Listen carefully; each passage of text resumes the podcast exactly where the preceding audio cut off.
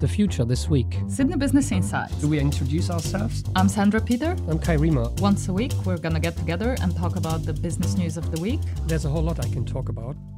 Okay, let's do this. The future this week is on semester break. However, we have a story this week for you on smartphones. Why Google is building its own iPhone, why smartphone innovation is running out of steam, and the iPhone is different in India. I'm Sandra Peter. I'm the director of Sydney Business Insights. I'm Kai Riemer. I'm professor here at the business school. I'm also the leader of the Digital Disruption Research Group. So, Sandra, is smartphone innovation running out of steam? Exhibit A, the essential iPhone?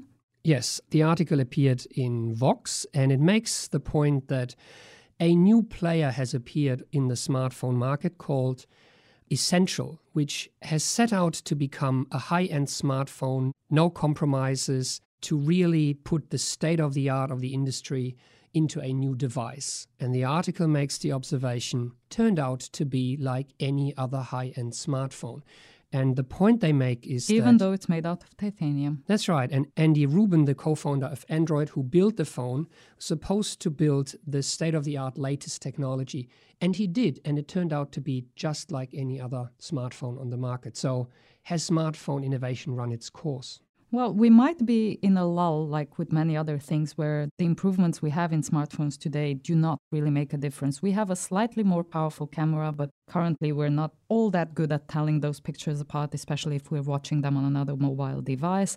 We have a slightly longer battery life on it, but not exponential improvement in battery life. Yeah, but at the same time, we're doing more exciting things with the camera, right? A while ago, Facebook made the announcement that they were going to create all these AR, augmented reality services, by which you could overlay all kinds of artificial objects into the real world by using your camera. And Apple has just released its own AR kit, and it's supposedly really easy to use and great. So that's some sort of innovation, but still nothing I think that will make you necessarily buy that new iPhone or that new device mostly they pretty much do the same thing today. So the idea of having one generic simple device, which is if we think of it also what Apple was trying to do in the very beginning. So we're seeing quickly diminishing returns on innovation, so to speak. Exactly. And it's not the first time of course. It's happened for laptops. I think there's a case to be made there that for the past 10 years they haven't really changed a lot. Maybe now with the introduction of the touch bar on the new MacBooks, but there haven't been really any dramatic changes. It's happened in other other industries as well. So I think the case is made in the article that the refrigerators was pretty much the same. So we have slightly nicer looking refrigerators, but really exactly the same refrigerators we had 10, 15, 20, 25 yeah, years and ago. the old promise that our refrigerators will order the milk themselves. And we've heard that for the past 20 years, and really no one needs that. No, you can still hear the wind blowing through my refrigerator. So we call this a dominant design. So clearly, a dominant design in the smartphone market has emerged. But there's a point in this too, because Google is now apparently setting out to build its own phone. And there's an article in The Verge titled Google's Getting Serious About Building Its Own iPhone. So it says to compete with Apple, Google has to become Apple.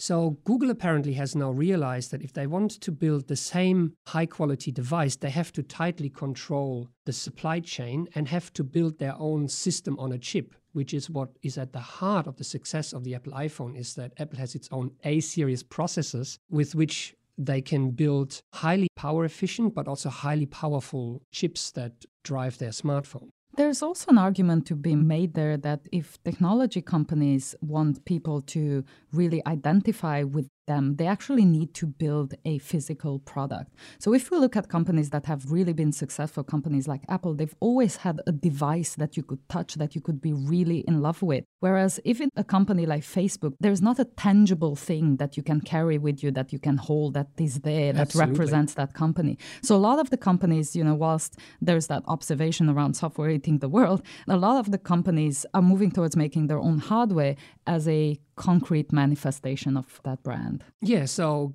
while Google has developed Android, most people will identify with a brand such as Samsung as one of the largest Android phone makers. They might know about Android, but I'm pretty sure that many people won't even know that Google is behind Android. So if Google wants to become a significant player and brand in this market, they will have to have their own hardware that people can hold in their hand. And to be fair, the Pixel phone is a really beautiful it's a phone. Pretty good phone, and apparently its camera is second to none.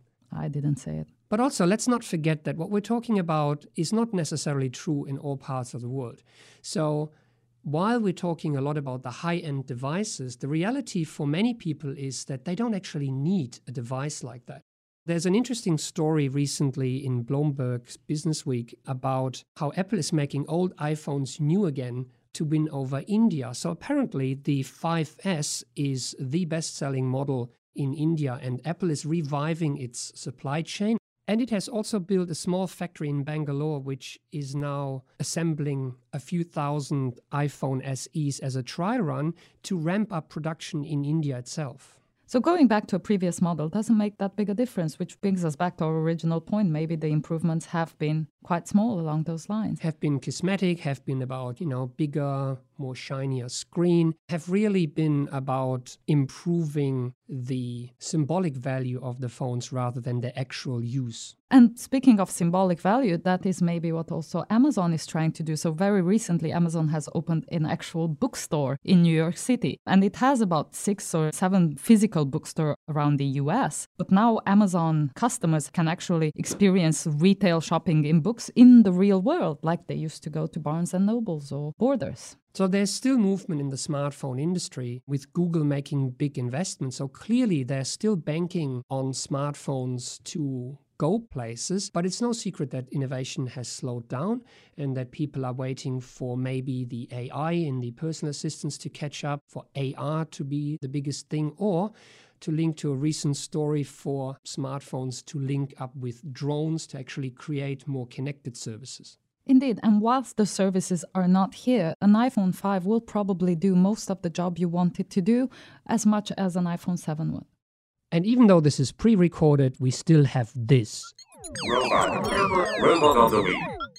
So, our robot of the week comes straight from dystopia. Robocop.